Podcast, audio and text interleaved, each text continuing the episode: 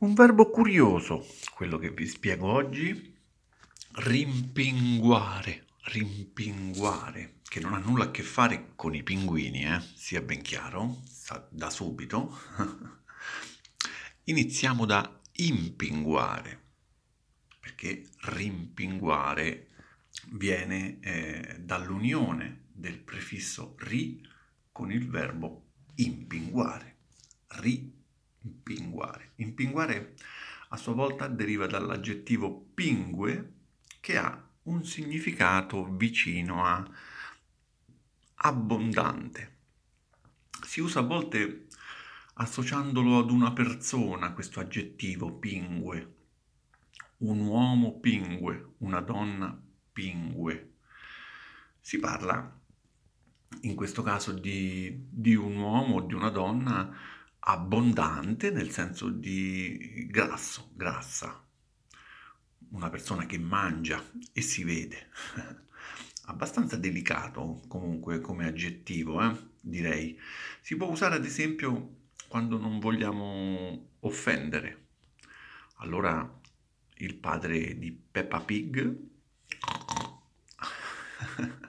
il padre di Peppa Pig è indubbiamente un pingue padre di famiglia.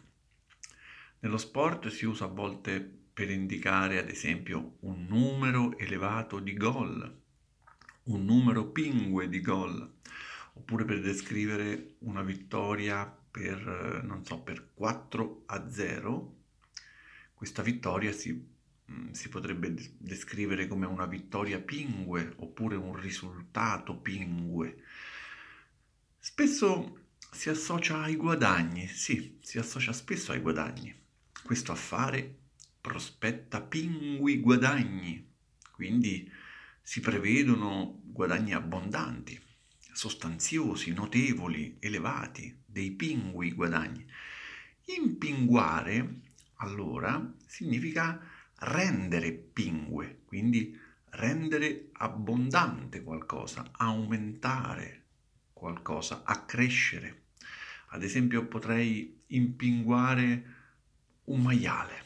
Significa che eh, lo faccio ingrassare, che lo faccio mangiare affinché diventi più grasso.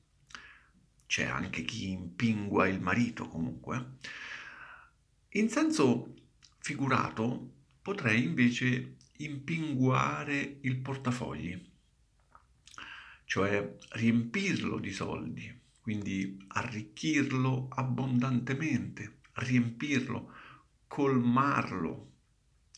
Se lo Stato aumenta le tasse, lo fa per impinguare le casse eh, di nuove entrate. Non è un linguaggio molto formale comunque. Eh. Il senso del grasso si presenta spesso anche in senso figurato. Allora posso dire che la malavita la malavita organizzata è composta da criminali che si impinguano con il lavoro disonesto, quindi si ingrassano, aumentano le loro risorse finanziarie. Possiamo adesso parlare di rimpinguare, che significa impinguare maggiormente oppure nuovamente, di nuovo, cioè una seconda volta, ad esempio perché qualcosa è stato ridotto, non è più abbondante, quindi occorre rimpinguarlo nuovamente per renderlo nuovamente abbondante. Allora, dopo la crisi economica, le aziende turistiche stanno rimpinguando il portafogli.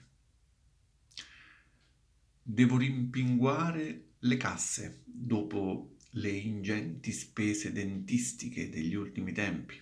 Farò qualche ora di straordinario questo mese, così potrò rimpinguare le casse, le mie casse.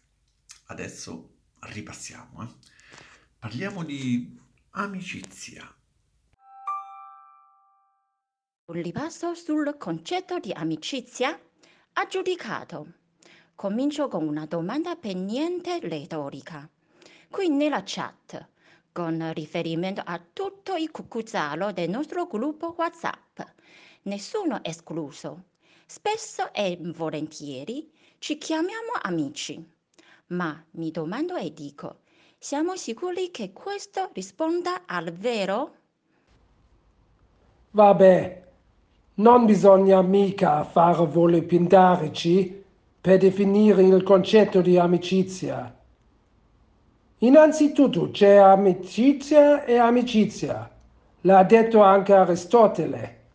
Bravo Hartmut, mi hai fatto ricordare che questo grande filosofo greco distinse tre varianti di amicizia, quella basata sull'utile, quella basata sul piacere quella che si fonda sul bene, la migliore delle tre, cioè la vera amicizia. E se unissimo l'utile al dilettevole per il bene del nostro apprendimento, questo sarebbe un quarto tipo di amicizia? Sempre sulla falsariga di Aristotele, ovviamente. Avete appena ascoltato un episodio della rubrica Due minuti con italiano semplicemente.